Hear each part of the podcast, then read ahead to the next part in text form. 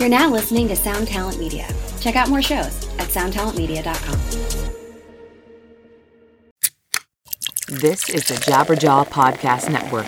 Visit jabberjawmedia.com for more shows like this one. Hey, what's up, everyone? I'm Matt McGachy, the vocalist of Cryptopsy and the host of the Vox and Hops Metal Podcast, where I sit down with fellow metal musicians. We talk all about their lives and music while sharing killer craft beers. If you've ever wanted to sneak backstage and share a beer with one of your favorite musicians, well, Vox and Hops is the podcast for you. This week on the podcast, I had an amazing conversation with Morgan Lander and SJ Jones about Kitty Pig. There is this episode and over 450 other ones to help you enjoy life, metal, and craft beer. So what are you waiting for? It's time to become a Vox and Hops head. Cheers.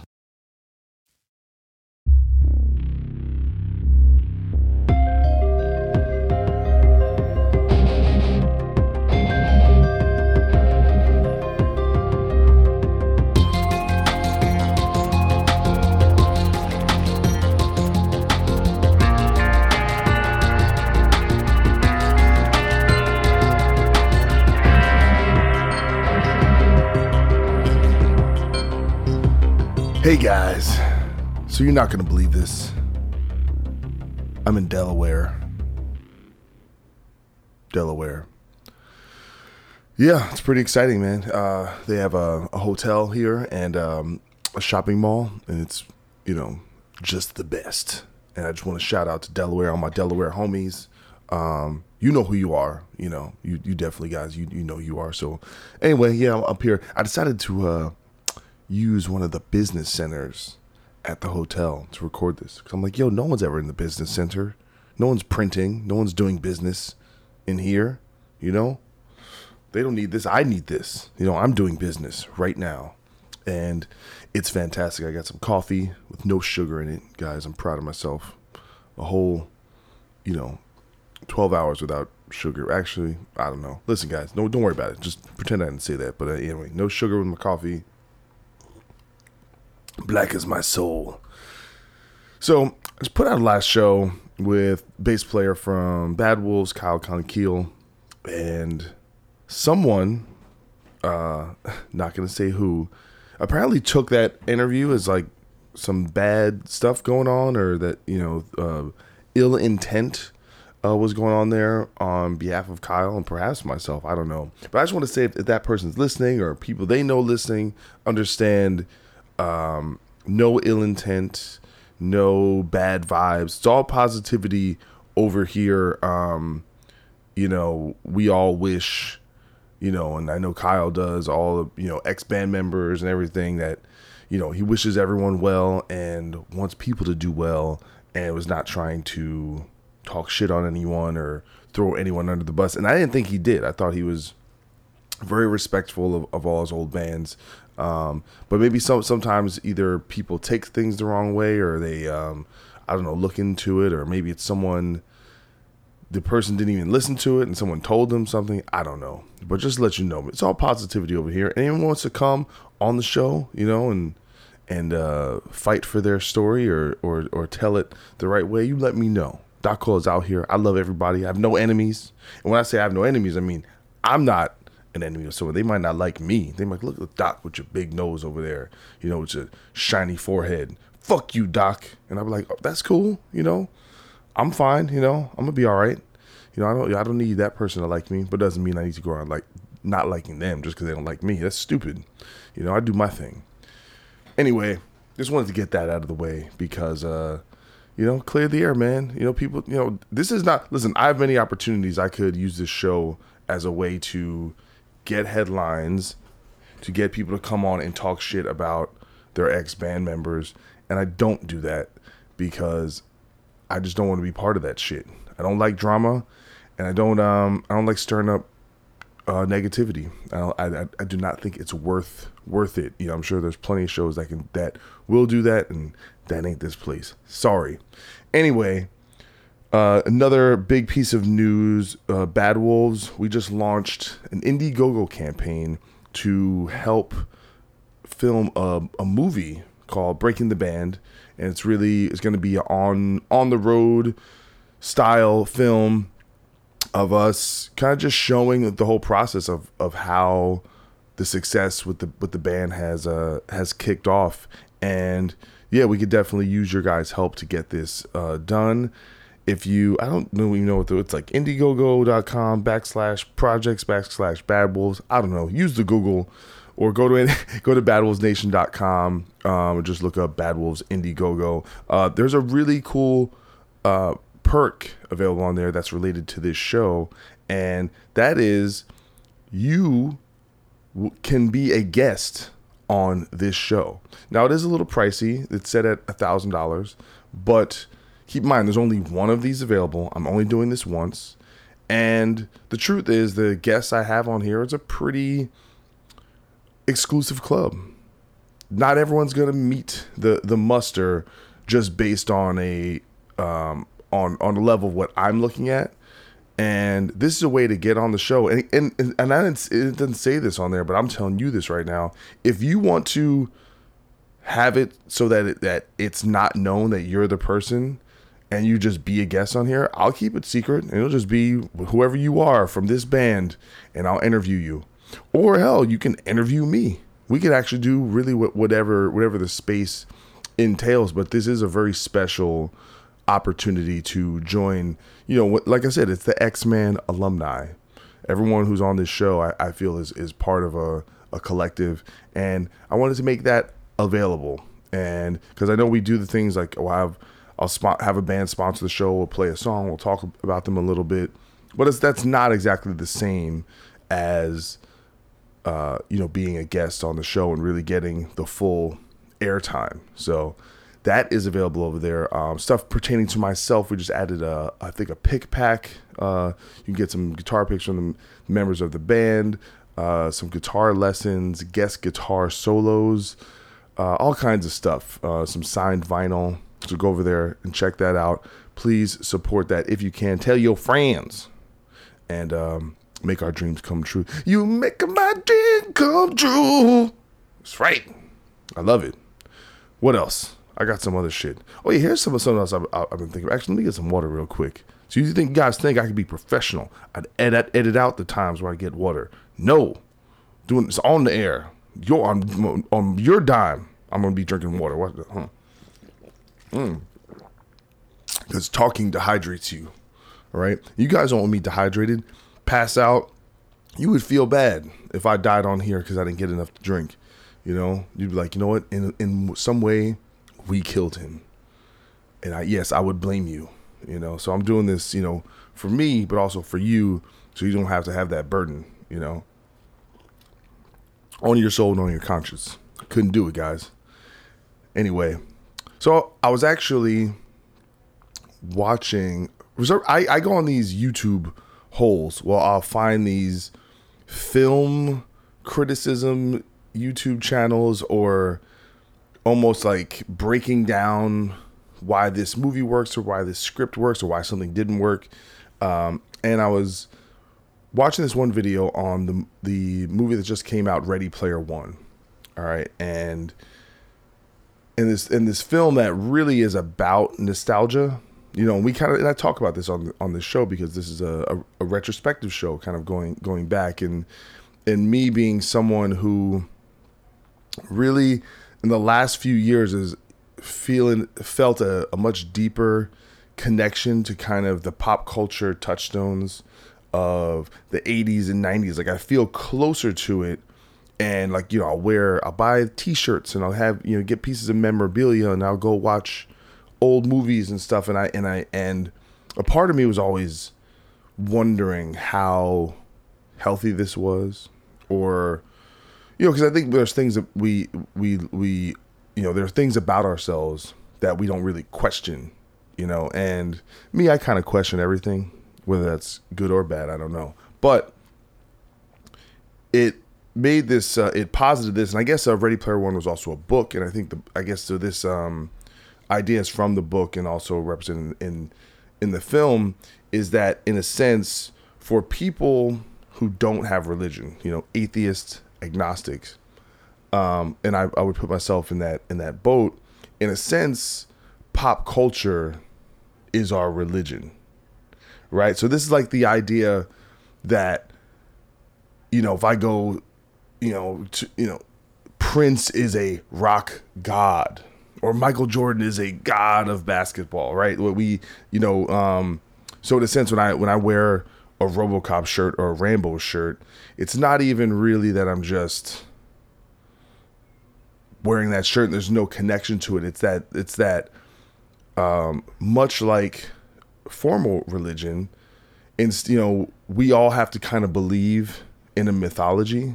So instead of me sitting down there and going through the Bible and be like, oh, Job did this and whatever Moses and all that all that shit. Um, sorry, not to diss my Christian homies. Just uh, just putting it out there. I'm I'm speaking that way because I'm I, I, I, do have some ignorance in that that regard.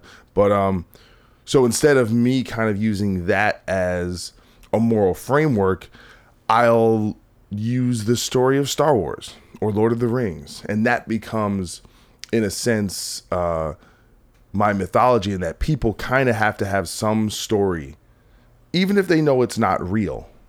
Um, but they kind of, you know, and this is and then it made me kind of realize about this like big Star Wars backlash, like all these people who hate um, the Last Jedi and and why they take it so hard and why they're like they're ruining my movie and this is they like like it's like in a sense it's it is their religion. You know the force is their religion and you're shitting on their gods. It's like you know if there was a you had the new testament and someone came out with the new new testament that uh, you know kind of betrayed the, the the original versions of, the, of, of these things, and and it's weird when I started. So I've just been thinking about that, the idea of, of pop culture as religion for those who don't have religion, and you know how healthy is it for someone like me to sit there and you know watch Ghostbusters 89 times?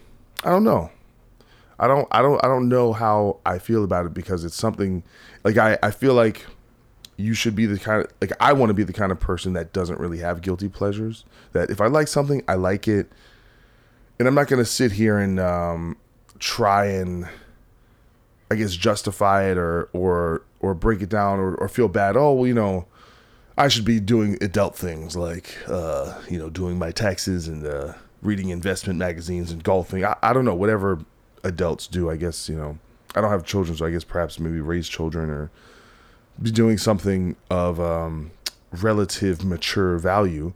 And in absence of doing that, just kind of maybe I guess existing in some kind of perpetual um, uh, arrested development, you know. So I don't know. It's something I'm thinking about, and I don't have a solution. I don't have an answer but this idea of pop culture as religion and someone like me who really really loves pop culture and is that healthy? I don't know. But just have so i don't just just something i was thinking about something i want to talk about on here you know. Put that out in the ether. You guys can think about it. And see if we're um we're all a bunch of losers which we may be. Or nerds. Maybe we're just nerds and that and maybe that's okay you know i don't know things are getting weird guys if it was like 1950, I'd be like smoking a cigarette, you know, thinking about uh, a WW2, drinking some whiskey, you know, being a man. And I'm not doing any of those things. It's really just thinking about the movie I saw where a guy was smoking a cigarette, drinking whiskey in WW2. See, something about that's a little fucked up. Anyway, guys, I'm not going to belabor this thought anymore. Let's talk about our guest, Dave Davidson I love that name. You know, two of the same name, just with a little extra at the end. And uh, Dave Davidson, uh, the lead singer and lead shredder guitar player from Revocation. This guy's one of the most talented metal guitar players in the world, uh, hands down. And I'm really glad that he wanted to come on the show. And you know what? I'm not even gonna give a, a crazy intro. If you if you know Rev- Revocation, you know how, how great they are. If you don't know Revocation, joke, go check them out because they're badass. I think you'll really enjoy it. And you know what? And I think you're really going to enjoy my conversation with Mr. Dave Davidson.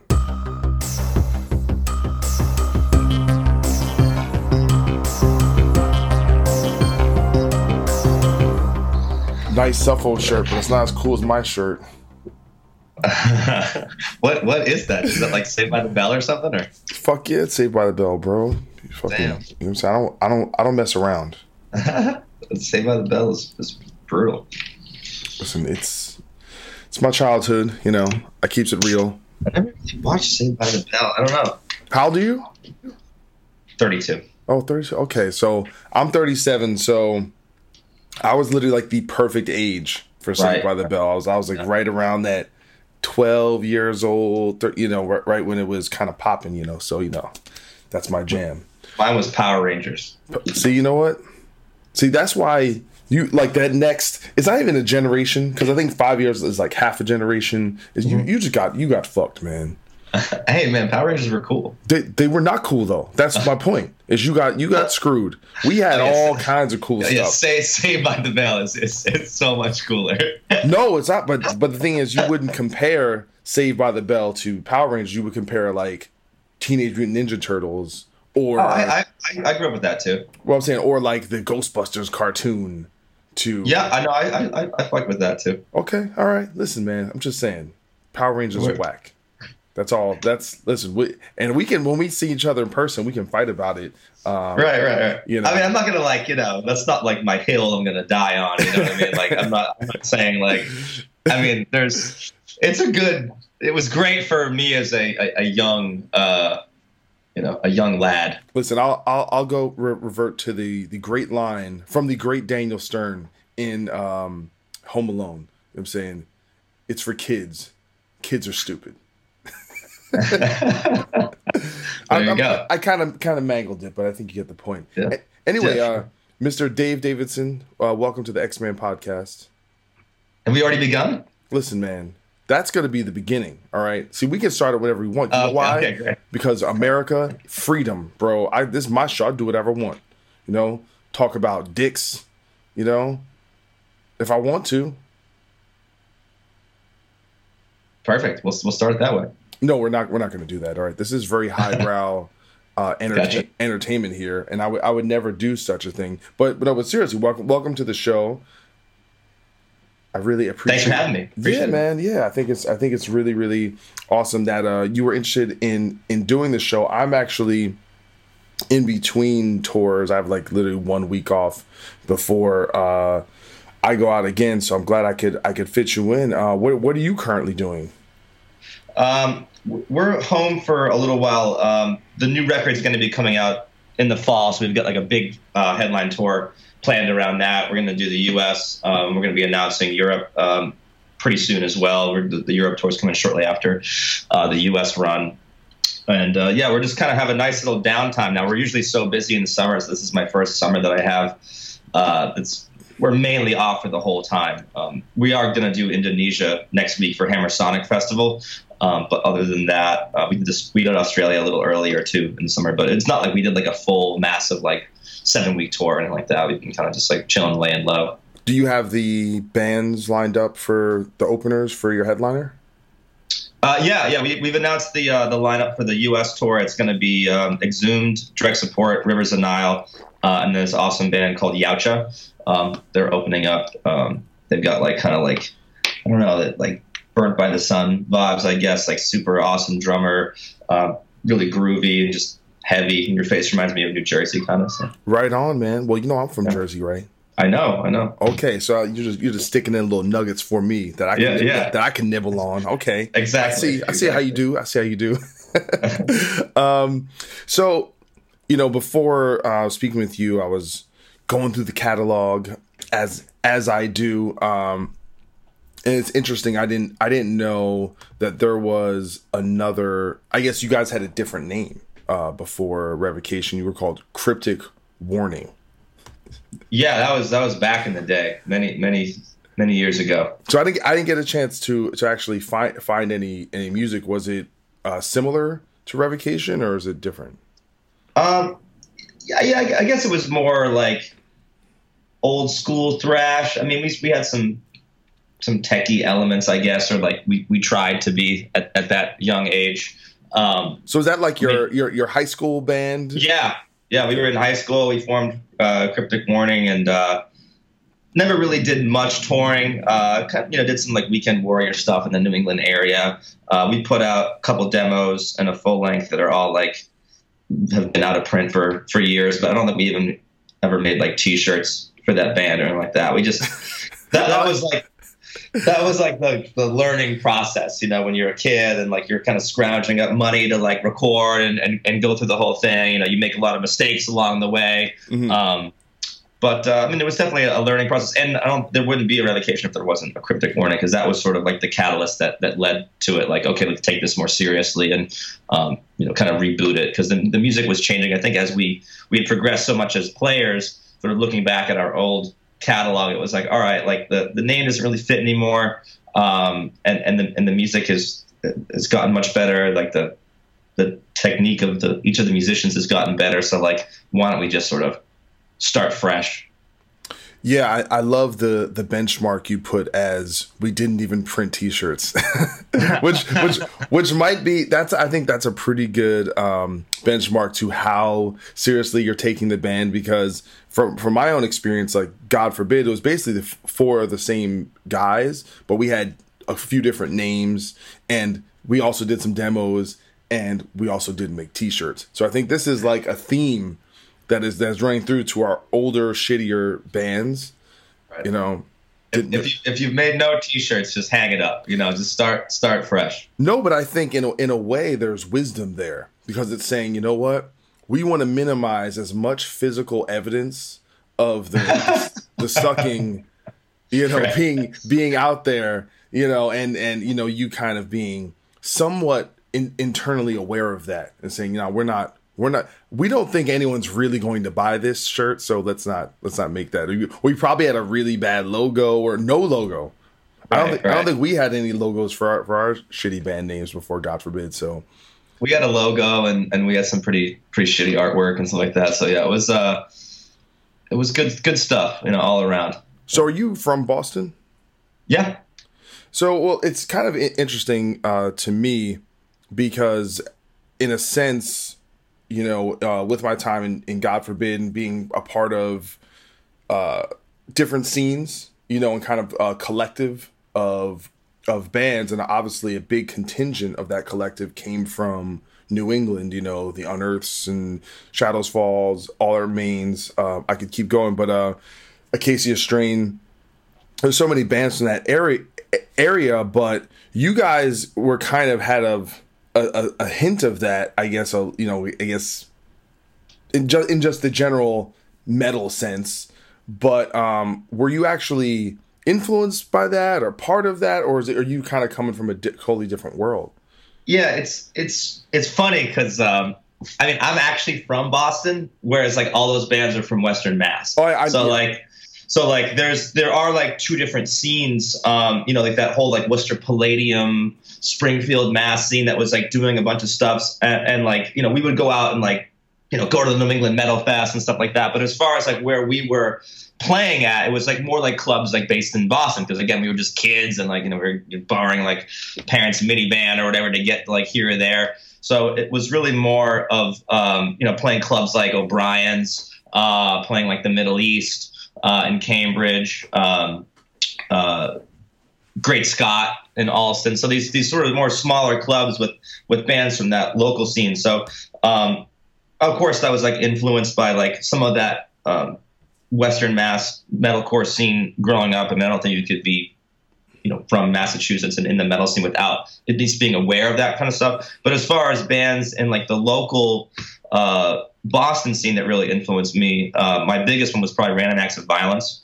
Um, they were like a, and not many people know about them, which is a shame because they were really such a great band.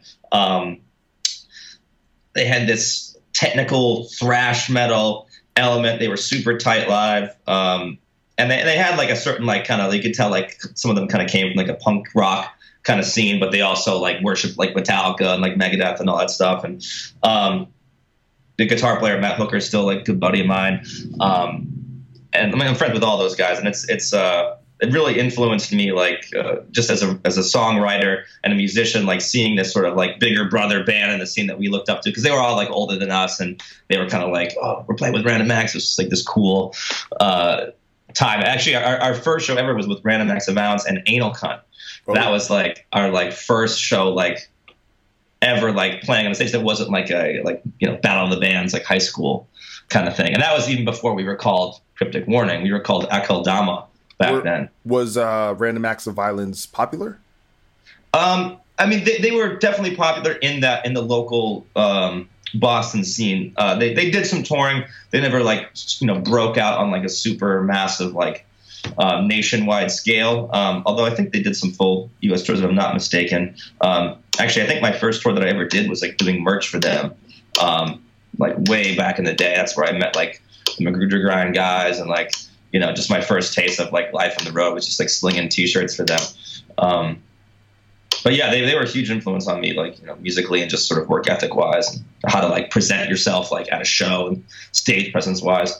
Well, uh, you know, so I, I, I guess the, the answer to kind of my, previous question was yes, that whole New England thing was there, but that wasn't your direct line, I guess, to what revocation ultimately would be. Because, I mean, from a distance standpoint, and also from a probably a generational standpoint, right? That was basically the previous, uh, you know, generation of, of bands. Exactly. Yeah, they were they came a bit before my time, and right as we were kind of like breaking into the scene, I think a lot of those bands like were already established and were already doing things and um, playing shows together. So we were kind of not part of that club. Um, but you know, it's cool because it was it, it, it led us to uh, form allegiances in in the Boston proper scene with a bunch of great bands. Um, and uh, it was a really tight knit scene for a while. I mean, I remember like we would kind of play because we weren't playing those like big stages and getting on those big you know tours. I mean, we, I remember when we first got on like New England Metal Fest, it like felt like this like huge deal for us. Um, and and uh, you know that kind of led to us getting signed actually. Um, or actually, I don't even know if we played that year. I think I might have just been handing out uh, demos or whatever. Um, but anyway, like playing in the Boston scene, like we would just play with anybody and everyone. Like we would do punk rock warehouse shows. We'd be playing like weird like college party basement shows. Uh, and then we'd be playing with bands in the metal scene at more like club gigs and stuff like that. And for, for a minute, the, the, uh, the and it still has it uh, to a certain extent, the, the basement scene. But when I was growing up, it was like there was always a basement show, like sometimes like several uh, throughout the course of a weekend. Um, places like Unit 11 and like uh, forget the other one. There's a couple one like these random streets like Pratt Street. There was a, a Castle Gray Skull was on Greylock Street, and they had like these basement shows, and uh, we'd just be kind of bouncing back and forth. And uh, another big band uh, that we would you know became really good friends with was um, Ramming Speed. Um, they got signed to Prosthetic Records and did some stuff. Um, they were called Despotic Robot before that. They were like kind of our partners in crime for a minute. Um, Sextrament was another band, like a death metal band from the, uh, from the local scene. They had like a kind of slam groove kind of vibe. Um, we made so many like lasting, lifelong friendships from just from like being in that scene. So I definitely like cherish those memories looking back. Yeah, man. I, I, I think. I mean, I, I, I guess I can't generally speak to how every band or, or new bands kind of make it these days, but I think what you're talking about or describing is really a very old school uh, way of building a band, which is being involved in a scene, playing DIY venues, make you know making a community, just handing out de- even the, the idea of handing out demos. Do I don't even know if, if people really do that anymore. I, I imagine most stuff uh, is online or you know uh, re- revolving around social media and, and things th- th- things like that. But it is a very kind of old school way you describe that. I know for my, for myself and revocation coming on on my radar, you know, got got in in a sense. I think you know describing that that group of bands I was talking about. Some of us were pretty much on the downslide, you know, and we and I was noticing at that time different genres. That's when like around 2010 ish, like that's when the kind of deathcore thing was getting really big. That's when a lot of the the djent bands were coming up, and and that scene was was coming up. And thing interesting thing about you guys was I was you know probably about that time when when we'd be like, all right, what what's the kind of bands we could play with? New bands, cool, you know. And I was like, this is you guys to me were just a fucking heavy metal band, you know. Um, and it wasn't and i could hear like okay here's the technical death metal influence and here's the thrash influence but when you put it all together it just felt like a modern sick metal band you know um and and i don't even know because i remember we we were doing a show in jersey or like a group of shows and we were trying to get you guys on because we were just looking for cool new bands that were that were coming up but i but as far as I was concerned, I was really excited to hear a, a, a, band like you guys. But in a sense, I wouldn't say I, I felt bad for you, but I felt like at that time there wasn't uh, one scene you could kind of like hitch a ride on and get a part of another group of bands. You guys were kind of doing your own thing because you had, I said, the scenes I mentioned before. You had that kind of uh the rethrash scene, right? A lot of the municipal waste and a lot of that that stuff, which was very old school, whereas you guys were thrash, but it wasn't. You weren't really living in the past about it. You were kind of taking it to new to new places. Right. Yeah, uh, I, I think everything you're saying is is uh, you know accurate in terms of. Um, I've said this in, in interviews before, but we always sort of write music for ourselves first and foremost, and I think being in that that Boston scene and also being that first kind of internet sort of generation that had access to Napster, like you know, I was kind of like downloading all this stuff into my brain like all at once. You know, it was like kind of being like plugged into the matrix. Like I think like growing up, like um, and I was exposed to so many different bands all at once. So yeah, it was to me kind of all heavy metal. I didn't really compartmentalize things so much, you know. Like whereas like if you grew up in you know the Bay Area scene uh, in the in the late '80s, you, chances are you were into thrash, right? If you grew up, grew up in the uh, Florida scene in the early '90s, chances are you were into like death metal and stuff like that because those those scenes were um, you know, pillars of those specific sounds. Whereas for me, it would be like you know I would be exposed to Exhorder and Immortal and In Flames and and Cannibal Corpse like all in like one afternoon of just, just going down like a weird rabbit hole. And then I'm playing shows with a bunch of different um, local bands that would be in the punk rock scene one weekend, and then the next weekend it would be you know playing with death metal bands. Then we'd go down to like Olneyville, Rhode Island, and play like a weird warehouse with like you know only black metal bands. Um, and and being exposed to all that music uh, it, it informed our sound and also kind of gave us that like I guess sort of genre bending uh, sound where you can't really fit us into one box, right? It's, it was always funny to me when people tried to like put us in like the rethrash box because we had like certain you know thrash metal elements because like to me we never really sounded like um, those bands. Like sure, like we grew up listening to like Megadeth and Metallica Dark Angel and Exhorder, but like we took um, like like for me, I was always more like like driven towards bands like like Dark Angel and, and Exhorder because they had like a, a, technical aspect to their riffing, and I think they kind of transcended the genre for the time. Um, and the same goes for like a lot of different like death metal bands. Like I was always drawn to bands that like were pushing the envelope and, and, and doing something new and just listening to all that music kind of all at the same time gave us our sound and in some ways, yeah, it was difficult for us because we weren't just like, okay, boom, that's we can peg us like they're they're a death metal band or they're a traditional heavy metal band or a thrash band. Um, I think it took longer for people to sort of catch on because we were really trying to carve out our own path, you know. Well, just even hearing you right now, it you know, considering you're a little bit younger than me, and you're talking about bands in a sense that you weren't even there for. So just kind of put for, through context clues, I can basically tell you're you're a big student of of metal. And um, speaking of being a student, it's um, you went to is it true you went to Berklee? Yeah, yeah, I got my degree from Berklee. Um, and uh, prior to Berklee, I went uh, to Boston Arts Academy, which was like an arts high school. So um, it was there that I was exposed to like jazz and and um, you know playing in the big band and jazz combo. So I you know I guess another thing that contributed to my sound was the fact that I was learning about jazz at, at a fairly young age uh, and being exposed to that whole whole realm. Um, and yeah, I, I, just like to know my history in terms of like I think music doesn't exist in a vacuum. Like I've always been the kind of guy that I, I want to kind of see the timeline and, and see how things evolved. So while maybe other people were listening to bands that were more relevant at the time, I was kind of more going back in time to, to listen to the kind of chronological order of like how things develop like like oh like you know i mean a lot of people think like okay you know black sabbath that they're like the, the founders of of heavy metal in general but i think that's where a lot of people's research kind of stops right they just kind of think about that and then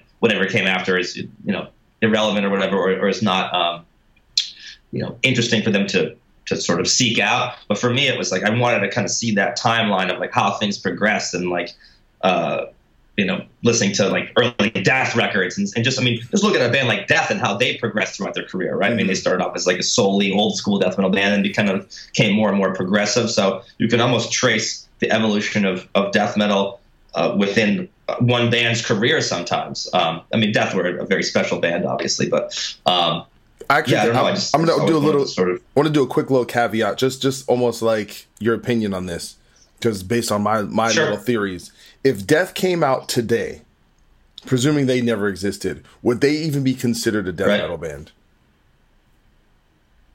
Oh yeah, for sure. I mean, I, I, guess it depends on like what what, what period era, of, of yeah, time. I, yeah, I guess that's true. Yeah, yeah. But it's funny because everything comes, you know, everything is a pendulum, right? Like right now, like the old school death metal sound is like what's really kind of like hot and seems to be like coming back in like a big way. Mm. Um, so like, who knows like uh, what period of death would come out like you know if if if death from the sound of perseverance era came out today versus you know death from leprosy era um, era maybe uh, maybe the death leprosy uh, version would would be more popular than the sound of perseverance stuff. I mean, who knows? I mean, that's one of those thought experiments yeah. that you will never really know the answer to. Um, but it's it's kind of interesting to to think about, you know. Yeah. Well, caveat, caveat aside, um, was Revocation a Berklee band? Like, did everyone meet there, or or did, was it you were the only one that kind of went down that path? Yeah, exactly. Yeah, because because we were formed from from the ashes of Cryptic Warning, so we all met up in high school. Okay. Um, did anyone else? So go, like you know, I, I, went on to Berklee. Did anyone else? Uh, no, our bass player. Yeah, yeah, our bass player went to Harvard actually at the time. He's he's no longer in the band, but he went to Harvard. Um, I'll be honest. if I went to, I went to Harvard, I would not be in a band. I'd be like, listen, I'm going to solve uh, the real problems of the world. I'll, I'll see you guys later. yeah, he, he, was he was really uh, he's he still is a really brilliant guy. Um, I you know it was one of those things where we had kind of come up together and uh, we were you know playing music, so we were both in school. Um, I, I, he, he he took some time off and then went back to finish his degree. Um, revocation as far as like the touring aspect went like um, we were kind of lucky in the sense that like i was able to s- still do school and, and, get my degree from Berklee uh, while doing the band thing i feel like things didn't really pop and take off um, until like i was already kind of like finishing up school. Um, so it was just kind of the natural way that that happened. Yeah uh, was part of going to school outside of as I can see, you're you're a very um, intellectually curious uh, person. But outside of that, was there something in the back of your mind of, well, I'm doing music and I love doing this, but I'm not really putting all my eggs in that basket, and then just being a little more practical in terms of, hey, I'll get my music degree so I could teach or so I can do other, you know, work for hire, things like that. Was that in the back of your mind?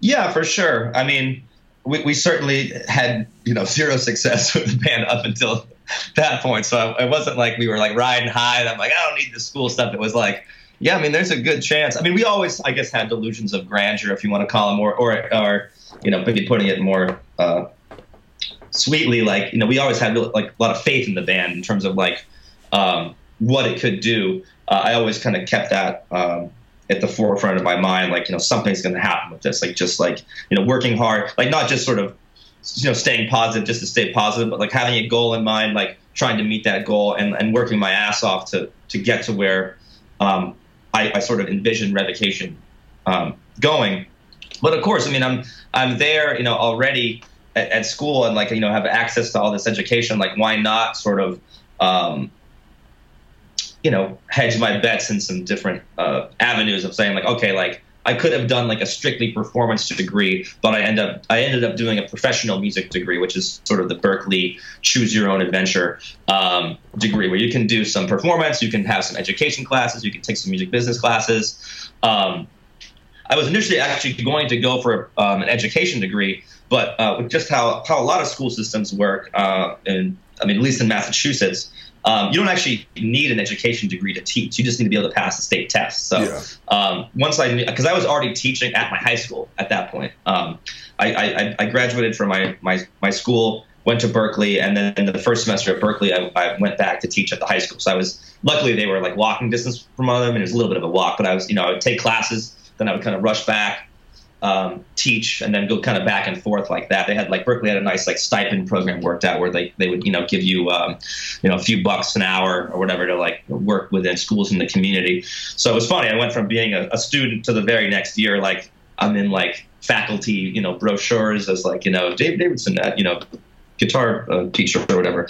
Um, so being a student and teacher at the same time uh, was definitely you know got me thinking like oh i could i could maybe do education as like sort of like a backup plan. I was already i was already doing it. But then once i found out like i, I would have needed to like stay for like an extra like year teaching like to get those credits. And like knowing like or, or sort of discovering along the way like you don't really even need an education degree. You just need to be able to pass the state test. I was like all right well i've been teaching at this school for four years. Like what do i need to go for another year for uh, and pay for another year of college uh, you know, just to get student teaching credits that I've, you know, already amassed, but they didn't count because it wasn't like under the program at that point. Mhm. Um, so I just, I just switched over uh, and pivoted to the professional music uh, program. But, but still, I mean, my knowledge that I gained at Berklee has, has allowed me to, uh, to, to teach now. And like when I'm home from tour, that's, that's what I do uh, is, is, is teach private lessons and stuff like that. I'm not teaching through like an actual school or anything like that because I, I leave too much and, and uh, you know, the schedule just like wouldn't work out. But uh, as far as being more um, of a freelance kind of thing, you know, I can set up some lessons and teach over Skype and, and do it like that. Well, you're what I call, you know, in um, contrast to to many of us in the metal world, a, a real musician. because you know you you have a background and and you because many of us you know I've sub in subsequent years I've I've learned more about theory and I've I've taught and, and kind of gotten in, into some some of that stuff and kind of learning some of the I guess basic building blocks of music, but I'm, I'm sure not on any any level like yourself. But so many people in, in the metal world were we're not schooled, you know, and, and we don't have that traditional um, you know educational background. So I think that's that's that's really impressive, and I think it's very clear when you when you listen to to your playing because you're you know as far as I'm concerned, you're on a you know a whole other level and in a very very unique and elite level of of guitar players you know and not just just metal. I just think you're just a great gener- generationally great guitar player and you have a style and a sound.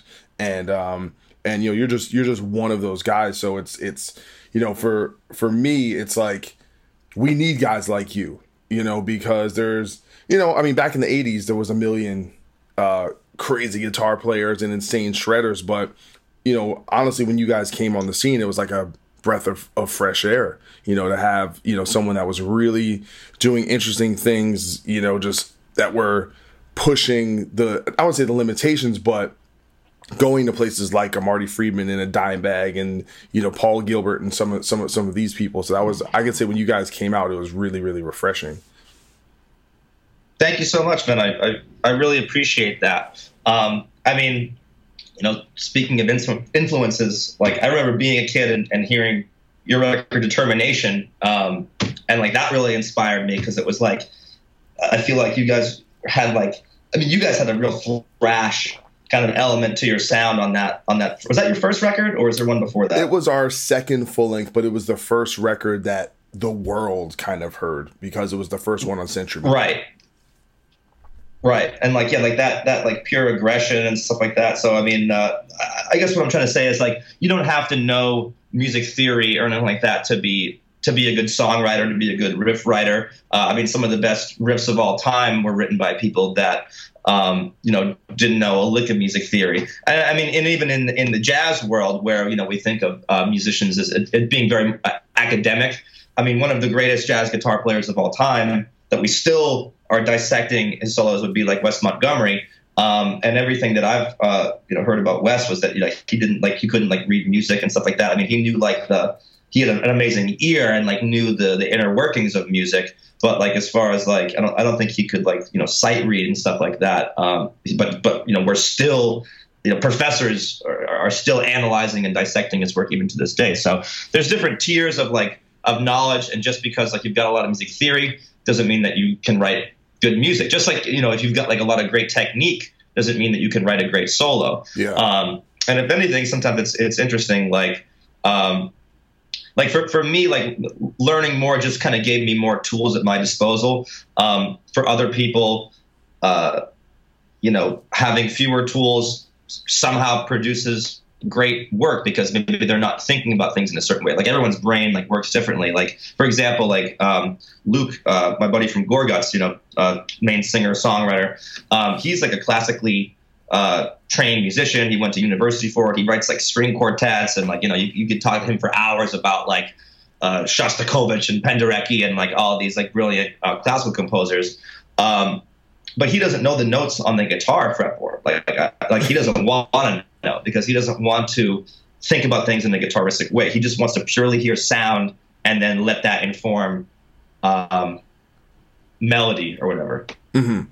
That's interesting. Um, when um, Revocation got a record deal with uh, Sure. with with Relapse, how did how did that come out? Because you guys had a record out called uh, Empire of the Obscene, which was released. Was that on your own, or was it a small Yeah. label? So Yeah, I- we self we self released that. so I was I was listening to that, and um, you know, I'm always like super impressed when you check out a band's first record years later, and then it's you guys pretty much had the sound of the band pretty well established. The quality was very very high. The musicianship was there. The um, the production was there. It was pretty fully formed. Um, so I, I imagine a, a product like that being released independently it was probably only a matter of time before somebody uh, scooped you up. But how, how did the relationship with uh, Relapse come about?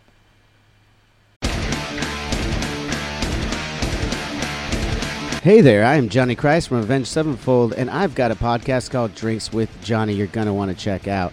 I sit down with a bunch of different people from all different walks of life, from professional wrestlers to actors, comedians, fighters, musicians, everything in between. I'm just looking to make some friends and have a good time doing it. So if that sounds like something you're into, go check out Drinks with Johnny, streaming everywhere now.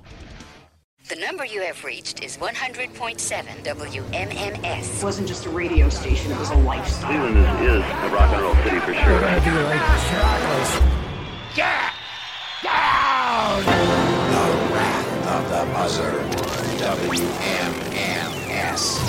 Cleveland. The rise and fall of one of the most iconic radio stations in America. Profiles, The Wrath of the Buzzard, PROH Files. Subscribe now wherever you get podcasts. This is the story of Whitney Houston, This is the story of Kurt Cobain. of George Michael, of Otis Redding, of Amy Winehouse, of Michael Hutchence, Bob Marley. This is the story of Prince, It's a new podcast series. about how they died, why they died, and why we're still talking about them so long after. It's like nothing you've ever heard before. It's storytelling. But it's more than that because rock stars, They tell us how we feel. They change our mood, they change the clothes we wear, the people we hang out with. the way we remember things. It's them who give us those ludicrous moments, the ones where you're Jumping around, singing your heart out, feeling understood. And it's those moments we'll help you remember, the ones you're thinking about right now. That feeling That feeling. is coming soon from Crowd Network. Just search for Death of a Rock Star on your podcast app. and subscribe now.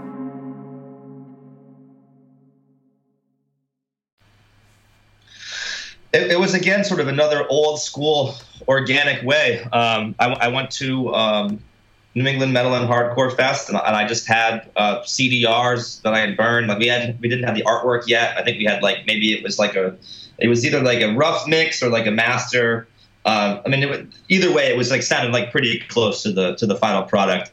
And you know, I just had like Revocation, Empire of the Obscene written on it, and like maybe our contact info. And uh, I was just going around to different tables, like dropping it off at Spinefarm, dropping it off at Metal Blade, uh, and then Relapse were in the back corner. Um, and obviously, I was familiar with all those labels, but I was just kind of, you know, going around talking to people. Uh, and uh, I handed it to the Relapse guy. I forget who was behind the table at the point. I'm not sure if he still works there anymore. Um, but I think I said something like, "Hey, like you know, no, you'll probably use this as a coaster or something like that. But if you could, you know, check it out, you know, on the ride back to Pennsylvania, that'd be rad."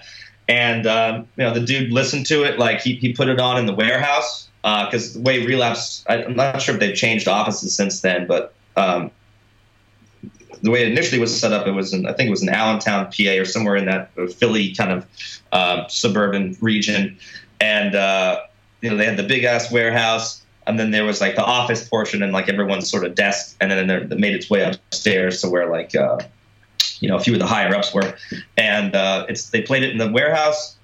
It went from the warehouse into like the general um, population uh, office space and kind of went from desk to desk to desk to desk until it got um, to uh, the desk of the guy who's in charge of signing bands. And we got an email. They wanted to check us out live. Just so happened that we had some tour dates lined up, which like always looks good. Obviously, like uh, when you when the band is active, right? So it's not just about the music, but it's like you know, does the band tour and can, can go out and um, you know promote this music on a, on a mass scale? Um, and yeah, we got signed. Uh, not shortly after that because we went back and forth with like you know, contracts and lawyers and stuff like that. But um, yeah, maybe I think maybe a year later we we signed the contract and we're good to go. And what what was the I guess experience for you going from being an unsigned band, being a DIY band, not really having much support, to going to being on a on a label that I'm sure many of the artists on Relapse, obviously they had so many classic bands, Mastodon, Dillinger, Neurosis, um, and all of a sudden you're on this this record label. I mean, was that you know you know did, did you? Because a lot of people don't realize, or I guess you know the, the idea is they think, oh, we're gonna sign with a record label, and then all of a sudden the floodgates will open and things will be easy, and then oftentimes we we find out that that's when the work actually gets a lot harder. You know so i don't actually don't want to hopefully that's yeah, not hopefully yeah. that's not a leading question in terms of like you know but what was your experience you know in, in the difference between being unsigned and being signed? Um I mean, we were definitely busier, right? I, I think there, there was more attention on us. It, it, it's kind of like a brand, right? When you when you get signed to a label, like um, there's a certain level of quality that I think people associate with with different tiers of labels, and and you know labels like Relapse and, and Metal Blade, uh, Nuclear Blast, um, labels of that nature. I think people sort of they know there's a certain quality to the releases they put out. Um, they're not just signing anybody, so it definitely I think put us on a lot of people's radars. Um, I know for me as a kid, like when when I when Relapse announced a new signing, like I always wanted to check out that band. Um, same thing with like if Metal Blade was announcing a new signing, like oh I gotta check this band out. Um, but uh, yeah, I mean, it was definitely like that was the hard part, right? It was like, okay, we got to go out there and like really hit the road and tour. Um, I mean, it was a lot of fun because I'm seeing Japan for the first time shortly after we got signed with um, with the Existence is Futile was was the record that came out on Relapse. Um, we were doing some shows with like Black Dahlia Murder, um, like some random like one off like little showcase things that were being flown out for um, just doing like interviews and getting like more attention doing music videos. Like that was all new like having like real like photo shoots that like label would like pay for and take care of and, and coordinate. So all that stuff was exciting. I think it gave some validation to the band. Um, and and you know to each of us like oh cool we're on the right track here um, but really uh, yeah, it's it's not like you get signed and like all of a sudden you've got like a, a personal assistant and like everything is like taken care of and you're getting like you know checks for a hundred grand. Um, it's it's like it's grind time when you get signed. Like that's your real you know t- time to prove yourself. Did you guys have a manager at that time or somewhere around that time? Uh, no, we, we got a booking agent, um, and then from there, uh, I think maybe like a little bit down the line, we, we got a manager. But, but I think it was like maybe like, I don't think on the first initial cycle we had a manager. Oh, no, actually, no, we did. We did. We, we, we, we had a manager. Um, Yeah, we've, we've gone through a couple different managers. They, he, I think he manages for about uh, maybe a year or something like that. No names. Can't can't can't mention. Might get in trouble. oh yeah, yeah, yeah. I mean, uh, Jason, Jason Rudolph. He's a good dude. I, I know I Jason. like Jason. You I probably know him. I do know Jason. Yeah, I do yeah, know Jason. yeah. Jason's Um, solid. Yeah, Yeah, well, sweetheart. Well, the thing is, you know, with with this show, you know, I try and talk a lot about the the industry, talk about the the economics of of what it is we do, because you know, I, I imagine you like like like myself, you know, in a, in a in a perfect world, we like to just focus on the art, just focus on the work, focus on the performance. Uh, but unfortunately, there's the other, you know, 23 hours in the day, and you know the the lights and internet bill at your house will not will not pay pay for themselves. So in those early years of of of touring, uh, you know how how did you guys sur- survive? You know, was it was it pretty much hand to mouth and kind of hey, we're just gonna grind it out and make it work, or we're, we're just kind of dedicated to this this this life, or did you did you find a way to kind of make it work financially? Yeah, it's called living with your mom. Yeah, is that what everyone? Because that's what the God forbid dudes did. We all moved home for the first like two years, and then did that for Yeah. That's what you guys. Yeah, I mean, it's basically as simple as that. I mean, not everyone has that luxury, obviously. Yeah, Um, yeah. But I mean, you know, we all did, so we like capitalized on it because it's like you, you go on tour, like it's like yeah, you're in Europe and you're there, it's like awesome, but you know, just just the amount of money to like. Like, I'm like, like, let me break down like real quick, like finances of just like going on a tour in Europe, right? So it's like you got to buy plane tickets for like all your band, like that's like you know three to five grand right there, depending on how many people are in the band Yep. um, sometimes more if like you know you screwed on like when you're going over there and like you know you have to buy tickets last minute. Then like i mean a tour bus i mean that's like 30 grand for the entire month. Uh, i mean if you're in europe you can split it uh, a few different ways like uh, with there's other bands you can fit over there but it's that's still like huge amount of money. And you've got just like basic things like cost of merch and uh, you know i mean i mean you know the whole game right? It's there's so many uh, costs involved with, with doing this business. So, you know, sometimes it's funny when the kids like, oh, t-shirts, 20 bucks. It's like, if you only knew how much money it took just to get this one t-shirt to this one club, you know what I mean? Uh, and, and then a club will take a cut of your merch too, right? So there's, there's that, right? You know, in, terms of like a lot of these clubs, like, you know, almost every club that you play is going to take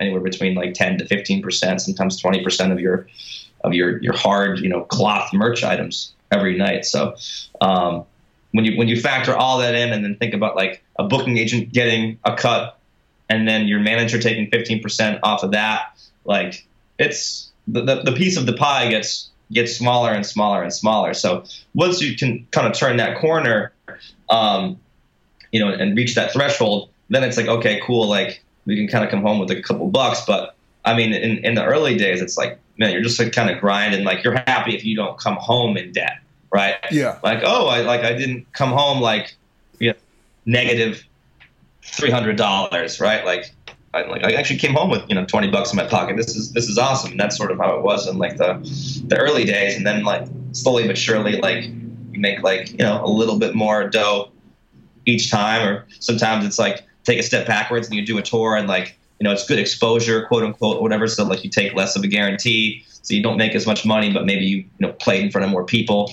Um, so it's it's you know the idea is to just sort of slowly kind of climb up this ladder, right? Uh, Now has that ha- has, has that happened for the band? Has has it been a slow climb? Has it has it been steady progress? Do you feel?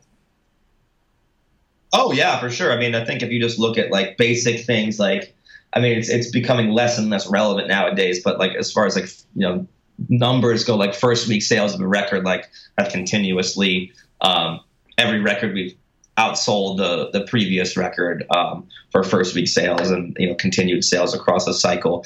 Um, you know for you know guarantee right? Like your guarantee goes up um, a little bit every every cycle. So uh, it's been good. We, it's not like we've like hit a ceiling and like now we're like plateauing and just sort of slowly falling back down the mountain like the the trajectory of the band has gone up and up and up and it's you know it's it's not like a traditional um, job where like you know you get like a 25 cent raise or something like that you know it's like the, the growth can be exponential if you do it in the right way. Um, and you know, obviously, like the dream is like you know, what, whatever album comes out, like you know, the band like really pops, right? And like you can sell out stadiums. Like obviously, like we're not you know nowhere nowhere close to that. Um, but is level, that, right? But is that has that been the goal to be a bigger, bigger band, or because I mean, I could say one thing from from listening to you to you guys is, uh, you know, you know, it's very you guys are a very technical band.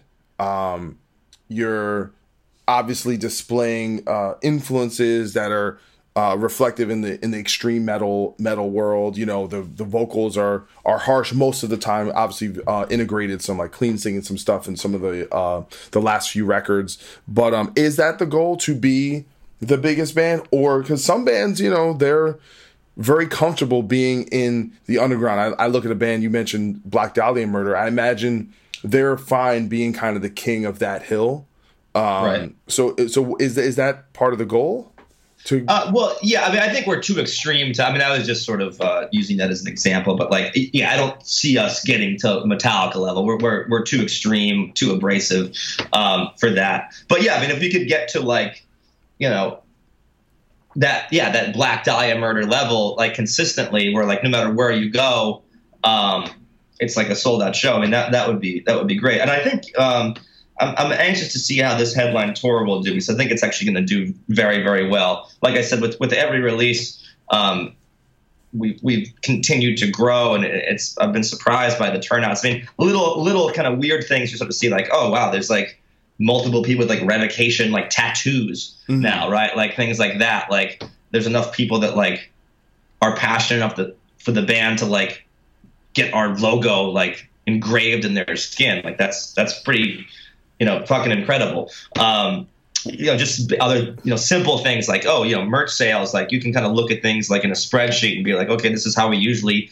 do in this market. And then like, oh yeah, we're kind of noticing like an upward trend of every time we play there, it's like better and better and better, or like the turnout gets better and better and better. So yeah, it's um, it's it's it's funny because looking at, I've seen a few bands that have been around for a while, but it's kind of seem to be turning that corner. One of them would be Havok.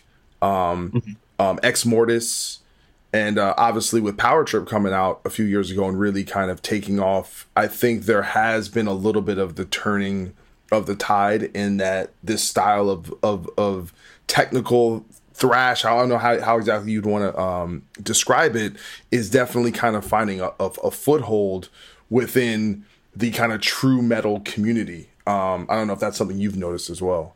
Oh, for sure. I think everything, as I was saying earlier, is, is a pendulum, and like you know, certain things that are hot um, now, like might not be hot in you know a few years from now. I think it's just sort of the the nature of the of the music business and the entertainment business is like uh, trends are, are sort of moving so fast. But I think there's been such a kind of like polished sound in the in the in the metal world for a minute. So I think people want something that's kind of like grosser and uglier um, and and more kind of like harkening back to that like you know old school death metal kind of vibe. And I, I think we've always had that maybe aesthetic to our music. Like for us, like we just kind of like stay the course. Like whatever kind of you know uh, thing comes our way, like we stay true to ourselves as, as musicians first and foremost. And luckily, like people have been wanting to like jump on board.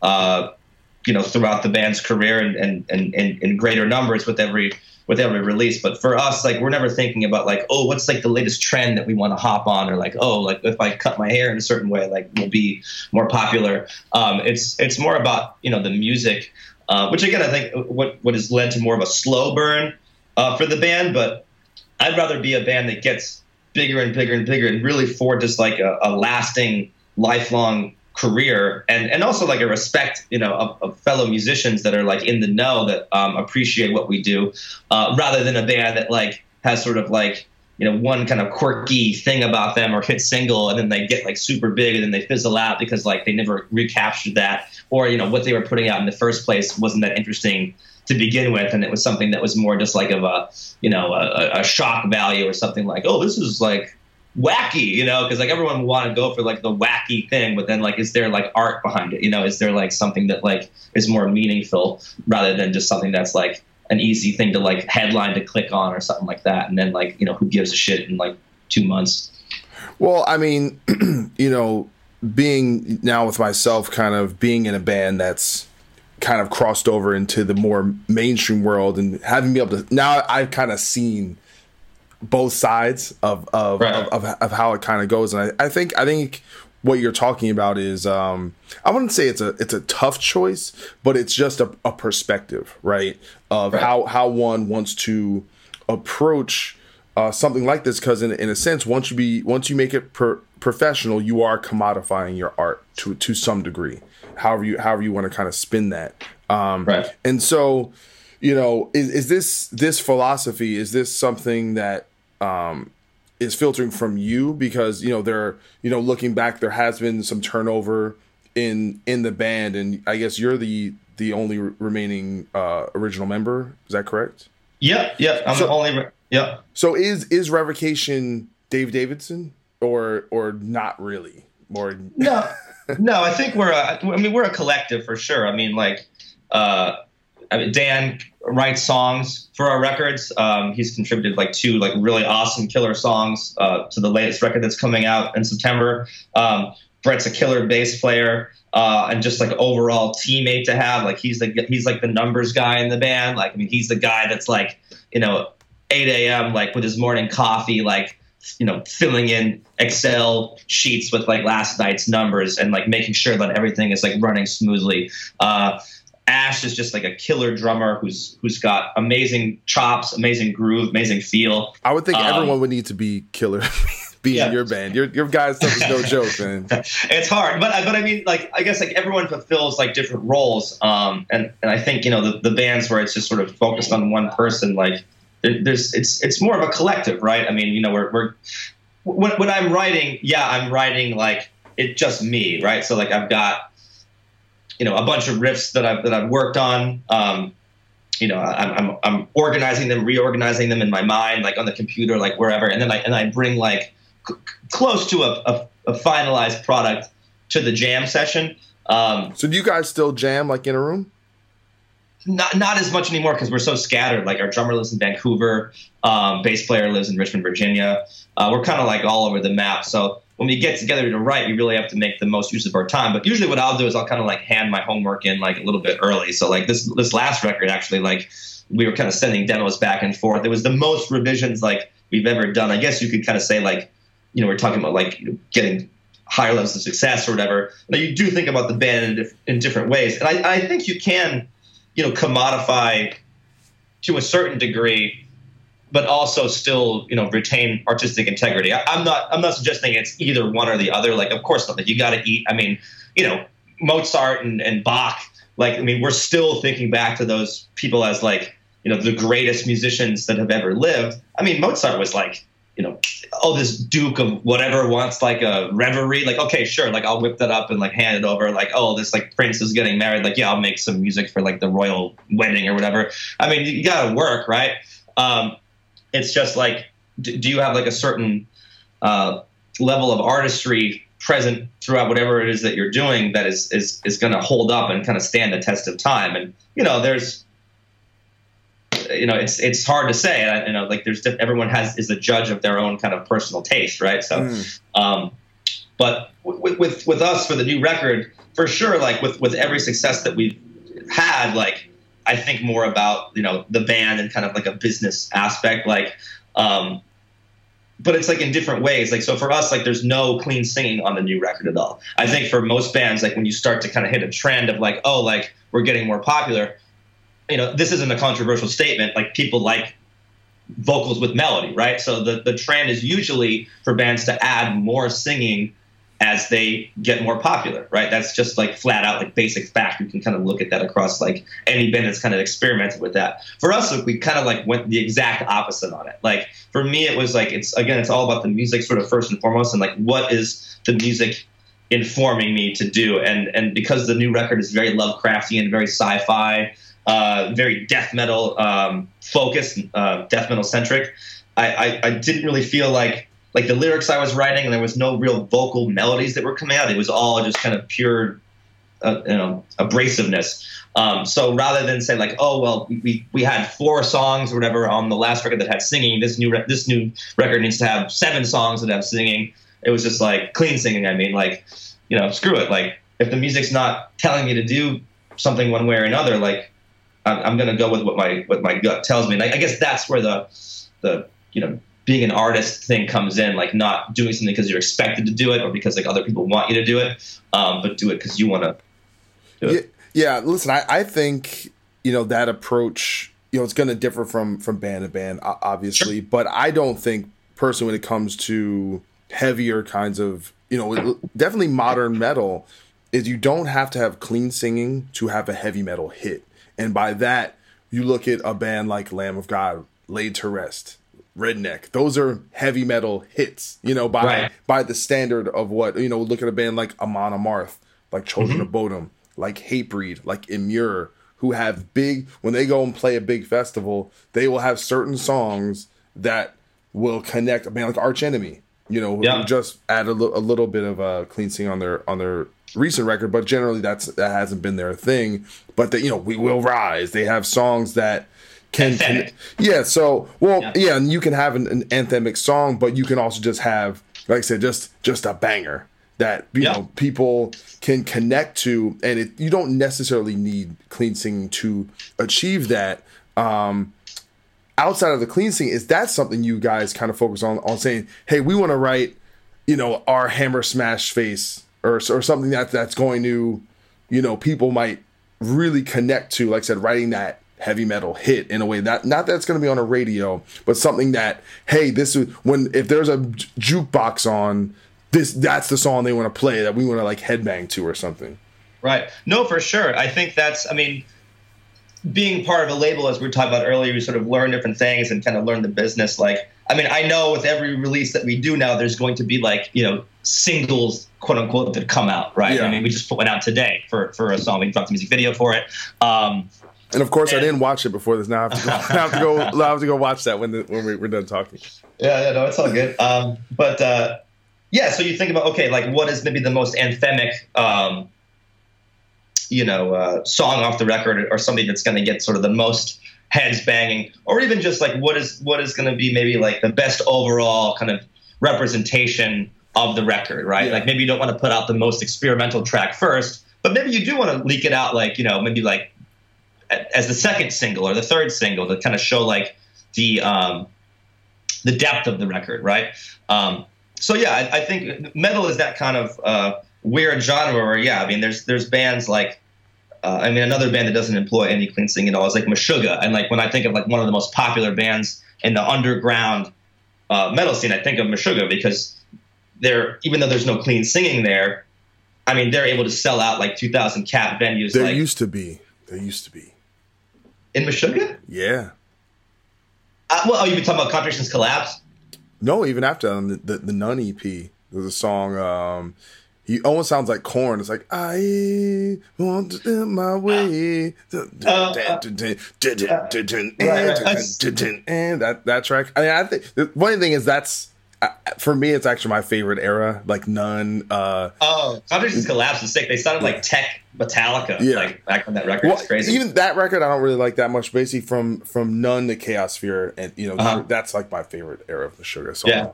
Yeah, um, great um, stuff. Chaosphere was killer. But yeah, I mean, um, I, I, guess you know, but he's not doing like a, a, clean singing, like in the sense that you might, you know, think of like in in some of the more I don't know popular metal bands, right? Yeah, it, still, like, it still has a certain like grit to it, right? It's yeah. like um, like Gojira like has singing, but like there's like grit to their to the dude's voice. It's and and like you know the melodies like it's not traditional with like a power chorus or whatever, right? It's like um, yeah, I know what you're saying. Different interpretations of it. So like, but anyways, I was saying like there's there's all those bands that can do it, but like what are what is maybe like a common thread? Like so like with Meshuggah, it's that like you were saying that like getting like you know the fist banging, like head banging, like uh, there's a certain groove element that you can kind of latch onto um, with with that music. Same thing with like Hatebreed, right? They've got this like anthemic quality to their music. Um, so I, even though we're technical and and and uh, you know progressive or whatever. I think there is still that element that I that I try to think about like a little bit, or at least like when it comes to like choosing a single, like oh, like we've got our nine songs here, like you know what might sort of reach the most amount of people, um, or like what song might be the one that like is really gonna, like I said, get uh, get the best overall feel of what the record is. And then the other songs that are maybe more experimental, people will discover those as they're on their own as they're like listening to the record. Right on, right on. Um, one of the things I, want, wanted to talk about is, you know, I, I mentioned it before, but you know how much I, I admire you as a as a guitar player, and I and I really think your your your talent is is very unique and and, and, and very rare.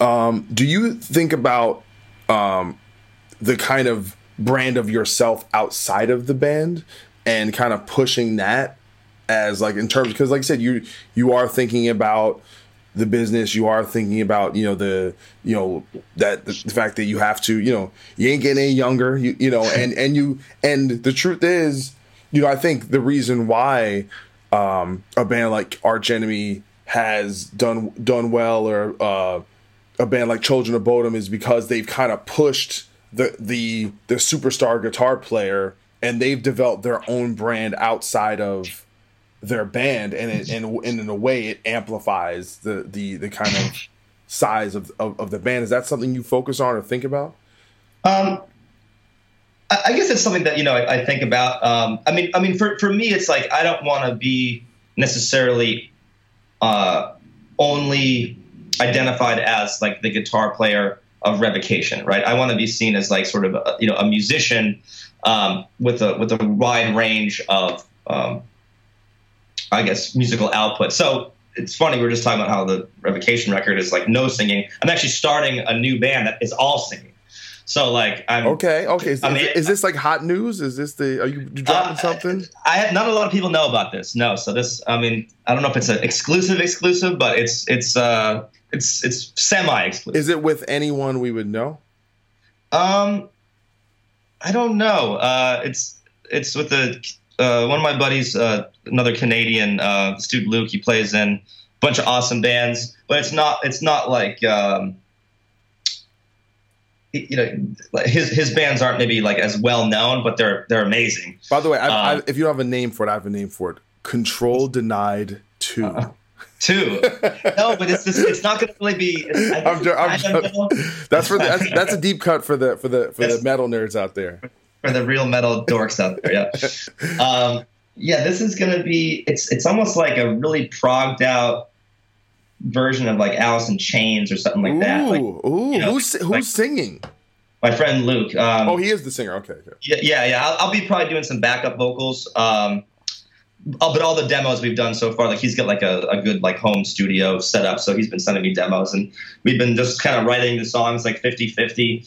Um, it kind of has like, I don't know if you know the band Virus from Norway, but like some of the stuff has like what virus. What, what vi- virus? Yeah. Okay. Um, they're like super, not, not so much in the vocals, but like maybe like in the riffs. Like it's like super kind of like almost like horror soundtrack, like surf rock, like really dissonant chords and weird and just like weird kind of out there melodies. So I think we tried to.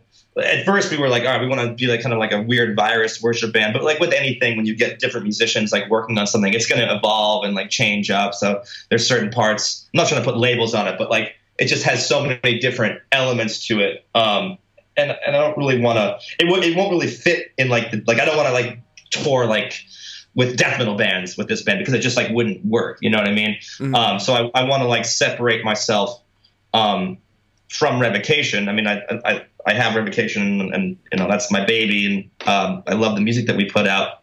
But I want to do something different, just like. Um, you know, when like if I'm doing other gigs that aren't revocation, like I uh, I've, I've played like jazz gigs before, where it's like you know, uh, sitting in or uh, you know, doing like a, I've done like a brunches at like random Vietnamese restaurants and like just sitting in with some like killer players and like playing like jazz and like I get like a different um, satisfaction out of out of doing that kind of stuff. By the way, speaking of speaking of gigs, I'm something I'm just generally curious about. Someone of your ability, I imagine you've had to have gotten a call, right? Like, hey man, Megadeth gigs open. Hey man, you know, Chris, you know, Chris Macho's left arch enemy. Have you have you gotten that call or a couple of those calls?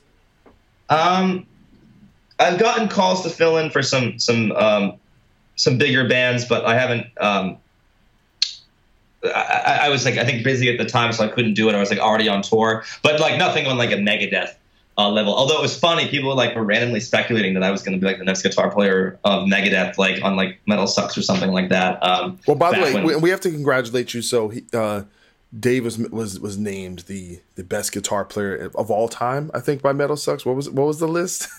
Uh, it was like uh, the top 25 guitarists modern, and, and modern metal guitar players. Modern metal guitars. He was number yeah. one. So we, we, right now in the XM we have, as I know, I think the list was the greatest guitar player in the in the known universe of that month. that, yeah, that, that must have been pretty damn cool. Yeah.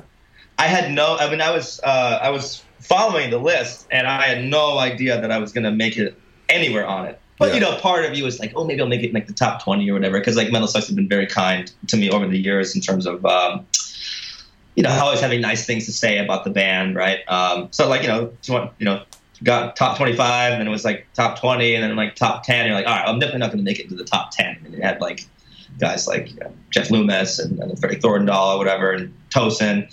Um, and then yeah, I was like, "Oh, dude, you're number one." I was like, "Haha, very funny." I think we were in the van at the time, and like someone was like showing me their phone. I was like, you know, imagining it's going to just be like a picture of like a some guy's dick or something, you know. But like, I, I read it and like like did a double take. I'm like, "Did you like Photoshop the Metal Sucks website?" Like, it still didn't like click um, to me.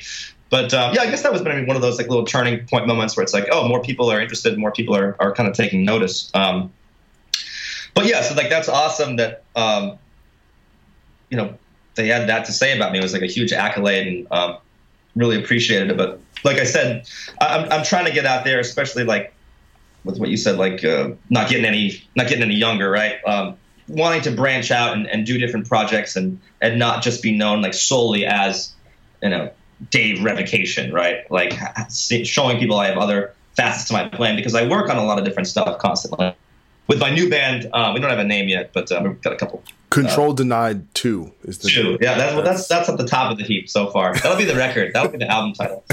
Um, or it'll be like like two, like T O O, like hey, we're, we're Control Denied Two. Um, and but, but like uh, but like they used to do it with the old movies, so it'd be T O O. And we'll do umlauts. yeah, just really go crazy with it.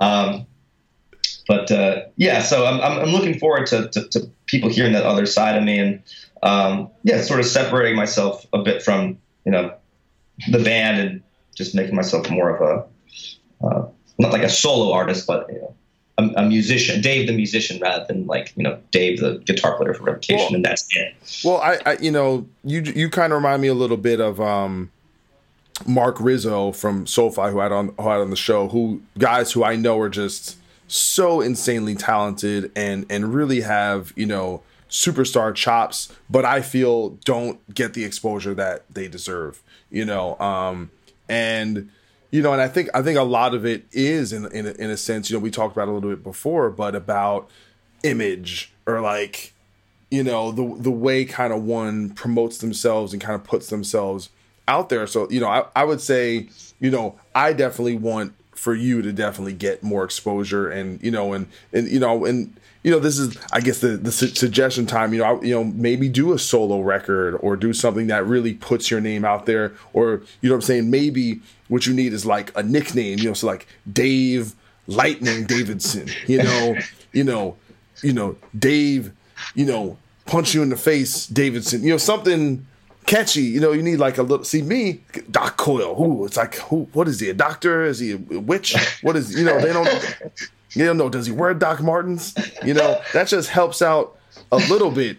You know, with with with the whole thing. But actually, on a, on a, on a serious note, I noticed with with Loomis when he put out his solo record, his profile got a lot bigger because right. it, it, for for a time it was oh that's that amazing guitar player from Nevermore and then right. he just became Jeff Loomis. Jeff Loomis, right? You know, right, right. And and and I think all that stuff and and focusing on that. And what happened was when they went back when he went back to Nevermore, him and Warrell Dane did solo records.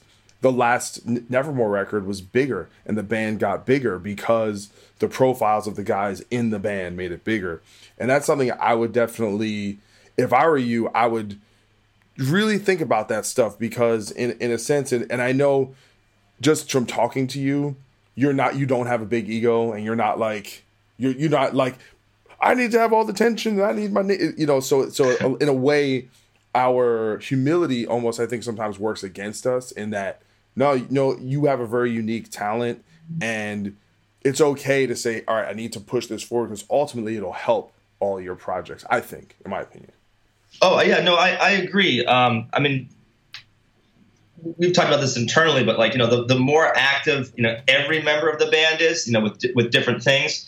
Uh, like I'm not the kind of guy that's like, oh, you can only be in Revocation, right? Like I'm like like Dan's got a, another band called Artificial Brain. Like they're like another sort of weird uh, dissonant death metal band. Um, Brett's got other bands actually with one of New Jersey's finest, Dave Witte, right? So he's got a band. Um, shout out to Dave Witte. Gotta get him on Dave Witte. Oh no, you got yeah, you guys got to uh, talk shop. I'm sure you'll have a, a, good time talking about Jersey pizza and you know all that good stuff. No, we're gonna be talking about Discordance Axis. All right. We're oh hell yeah, hell yeah! Now and, and human remains. human remains, human remains, yeah. and were you a Dead Guy fan too? Come on, man, you gotta recognize. the Jersey scene, man, it was such a great uh, scene. Oh, and of course, Dim Mak. I mean, what a weird band, but like amazing, amazing riffs. That they were a huge influence on me. That's um, crazy. So, so what? Ripping Corpse. Oh yeah, for sure. I mean, so you're man, you're deep in the streets, man. I don't even know where you found all this stuff. I, I represent, man. I can. I, representation is definitely happening right now. I, I give it mad, mad, props. Getting get with it, and I and I bet you like ninety percent of people listening to this have no idea what the hell we're talking. No about. idea. No, no. yeah, I had that. I had the Discordance Axis um, it was like it came in a DVD case. The, the, the record. I don't know if you have that one, but it was like a like not. a five six song. It was yeah. It was like a deep. It was like a blue sky looking thing with like a DVD case that it came in. I was like, what the hell is this thing? But um, good stuff. What, what, what, were we talking about? I got sidetracked. Oh yeah. So uh, Brett's got um, he's got River Black, which is like you know. Oh you yeah, sick. That. Really sick. That's what um yep. Mike my, my main man Mike Olender.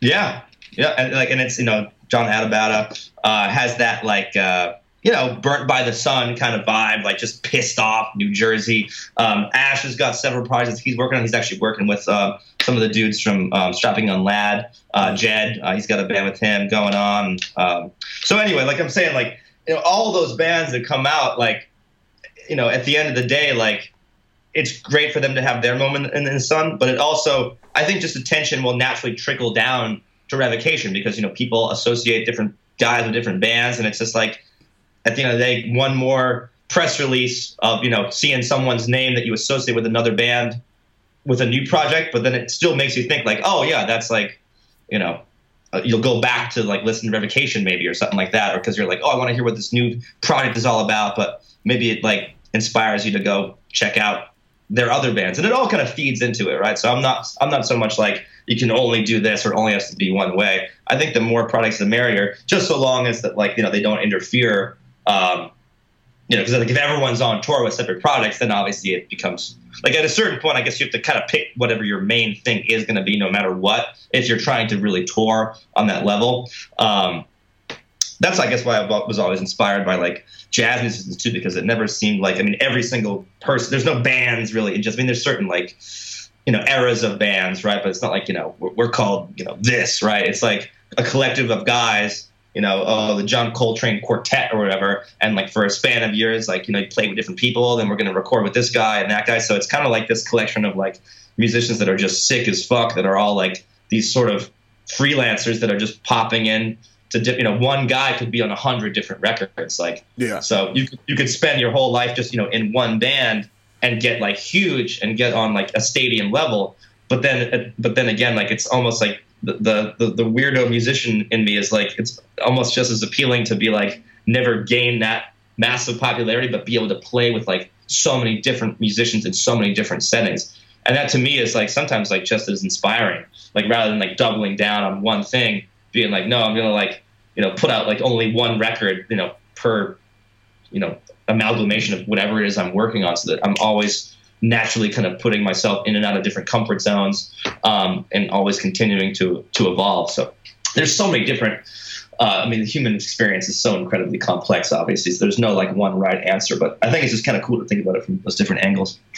Yeah, I mean, I think it's different for everyone, but the truth is, the more ability you have, the more options you have, and Sure. um, you know, and I think I think life is is too short to to not do what's in your heart, you know, and and so like you doing your side project or whatever kind of comes to you. I just I just want, you know, I feel like in in in many ways we're at a point in the in the industry where uh, good does not equal successful Right. um, un- unfortunately and um, so because of that you kind of have to i, I want to find the people that i feel are great and talented and, and pushing the boundaries and, and you know we you know we as a community have to have to shepherd those people and say hey all right well how can we help more people hear this how can we get this person more more ex- ex- exposure but um no man I- I, think what you guys are doing doing great and i'm you know just a huge fan of of you as a musician a huge fan of, of the band and um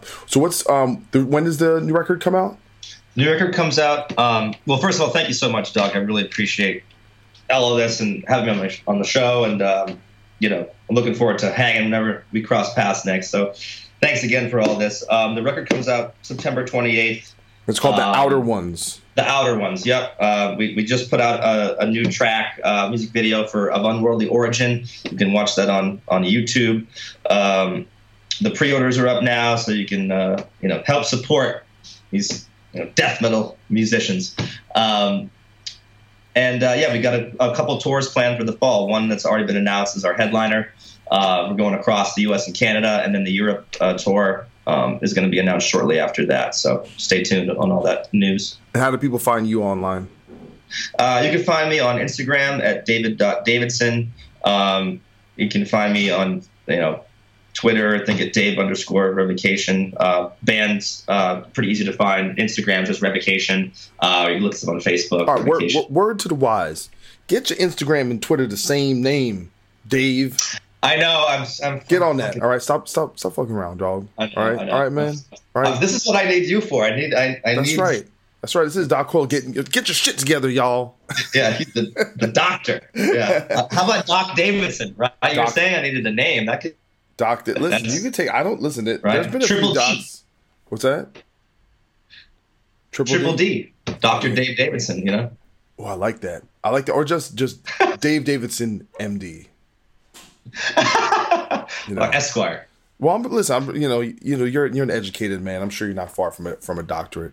So, hey, brother, thank Way you, off. thank you so much for being on the show, and definitely uh, good luck with the record and the tour and everything, man. I'll talk to you soon. Thanks, man. My pleasure.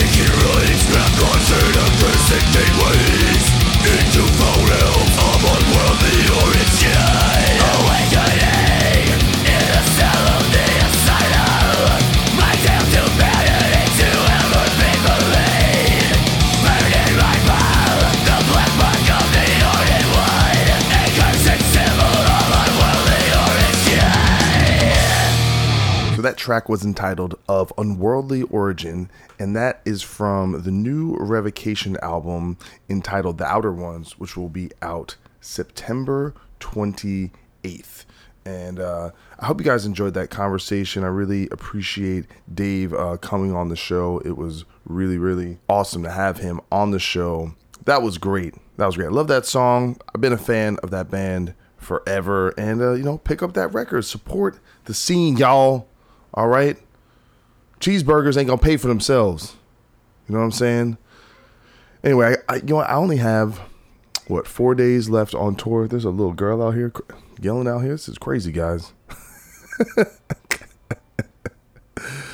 the business center is wild, guys. Y'all, y'all know how it is, man. Out in Delaware, Delaware, they be they be crazy, man. You might get stabbed, shot. You don't know what's going on here, motherfuckers. Throwing pies and shit. That's how that was crime back in the day. You know, motherfucker throw a cream pie in your face. You know, you have to go kill his whole family. Anyway, the hell am I talking about? Oh yeah, I only have a few days left on tour. I've been out since mid July. Now it's September. I don't know who I am or where I'm from. But no, no, it's um we have a few days left, so I'm actually really excited to get home. I have so many people I'm trying to talk to while I'm home. Believe it or not, it's a lot easier to get the podcast done at home because one, I live in LA and fucking everyone's in LA and that's makes things really easy. Makes it a little easier with like doing Skype stuff, just being able to schedule and be in my own place and be have quiet and things like that. So I have a bunch of conversations I'm trying to have when I get home. I'm gonna load up. I'm gonna load up on conversations so I'm not as uh, pressured to get things done while I'm on the next leg of the tour when we go to Europe and all the rest of that stuff. So anyway, but I am looking forward to get get, get home, guys. I mean, to, the tour is great. The road is great. This tour has been amazing. I'm like, we're playing in front of, you know, 10,000, 15,000 people a night. It's it's like absurd, actually. Like I'm like I'm like, what the hell? How do you know? How did I get this lucky? You know, to be able to have this opportunity to play in front of so many people and have the band do so well. It's um, you know, it's a lot of feelings of of, of gratitude and um, you know, just staying. Just you know, me, like I said, I'm always.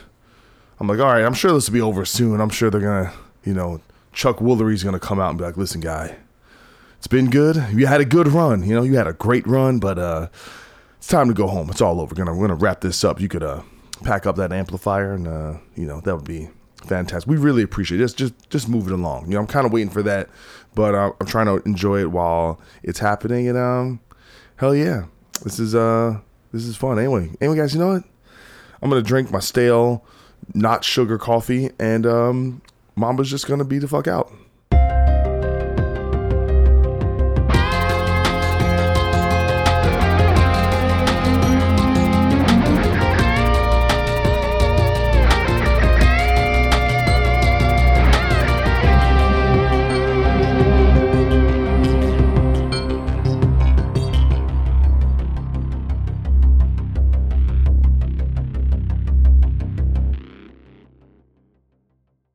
Hey, this is Chris Swinney, formerly of the Ataris and currently host of That One Time on Tour, part of the Sound Talent Media Podcast Network. Have you ever wondered what it's really like on the road? The highs can be euphoric, but the lows can be crushing. Join me every week as I chat with industry pros about what it's like living out their wildest dream and, in some cases, their worst nightmare. Past guests of the show include members of NoFX, Pennywise, Bad Religion, and more. Listen and subscribe at soundtalentmedia.com. This is the Jabberjaw Podcast Network.